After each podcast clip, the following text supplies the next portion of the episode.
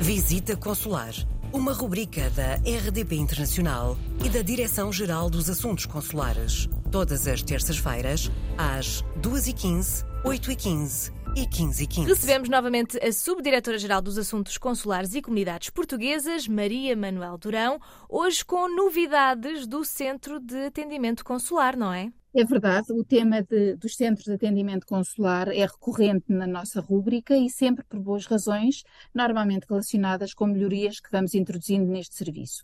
E desta vez é também esse o caso.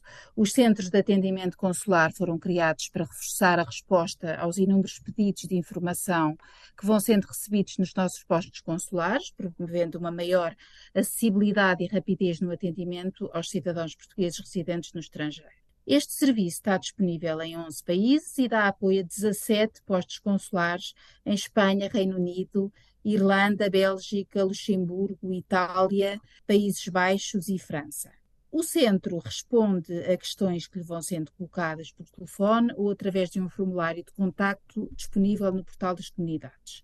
Para além do atendimento uh, informativo através destes canais tradicionais, telefónico e eletrónico, procedeu-se à evolução do serviço com a introdução, desde o passado mês de abril, de um atendimento informativo telefónico automatizado, um canal 24 horas por dia, 7 dias por semana, com menu de opção temático que presta informação genérica e orientação ao cidadão durante o período em que o centro de atendimento se encontra encerrado. Agora, foi disponibilizado um novo serviço que é de assistência por videochamada para apoio na realização de serviços digitais.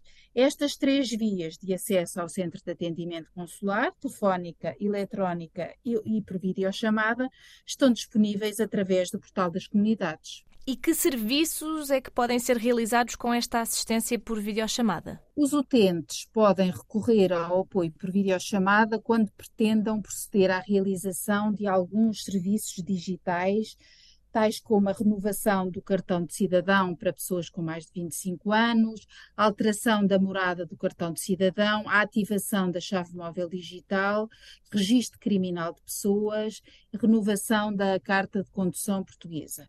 Se precisar de ajuda para fazer algum destes serviços online, pode agendar uma sessão por videochamada para acompanhamento e esclarecimento das suas dúvidas, escolhendo a língua em que pretende que o apoio seja dado.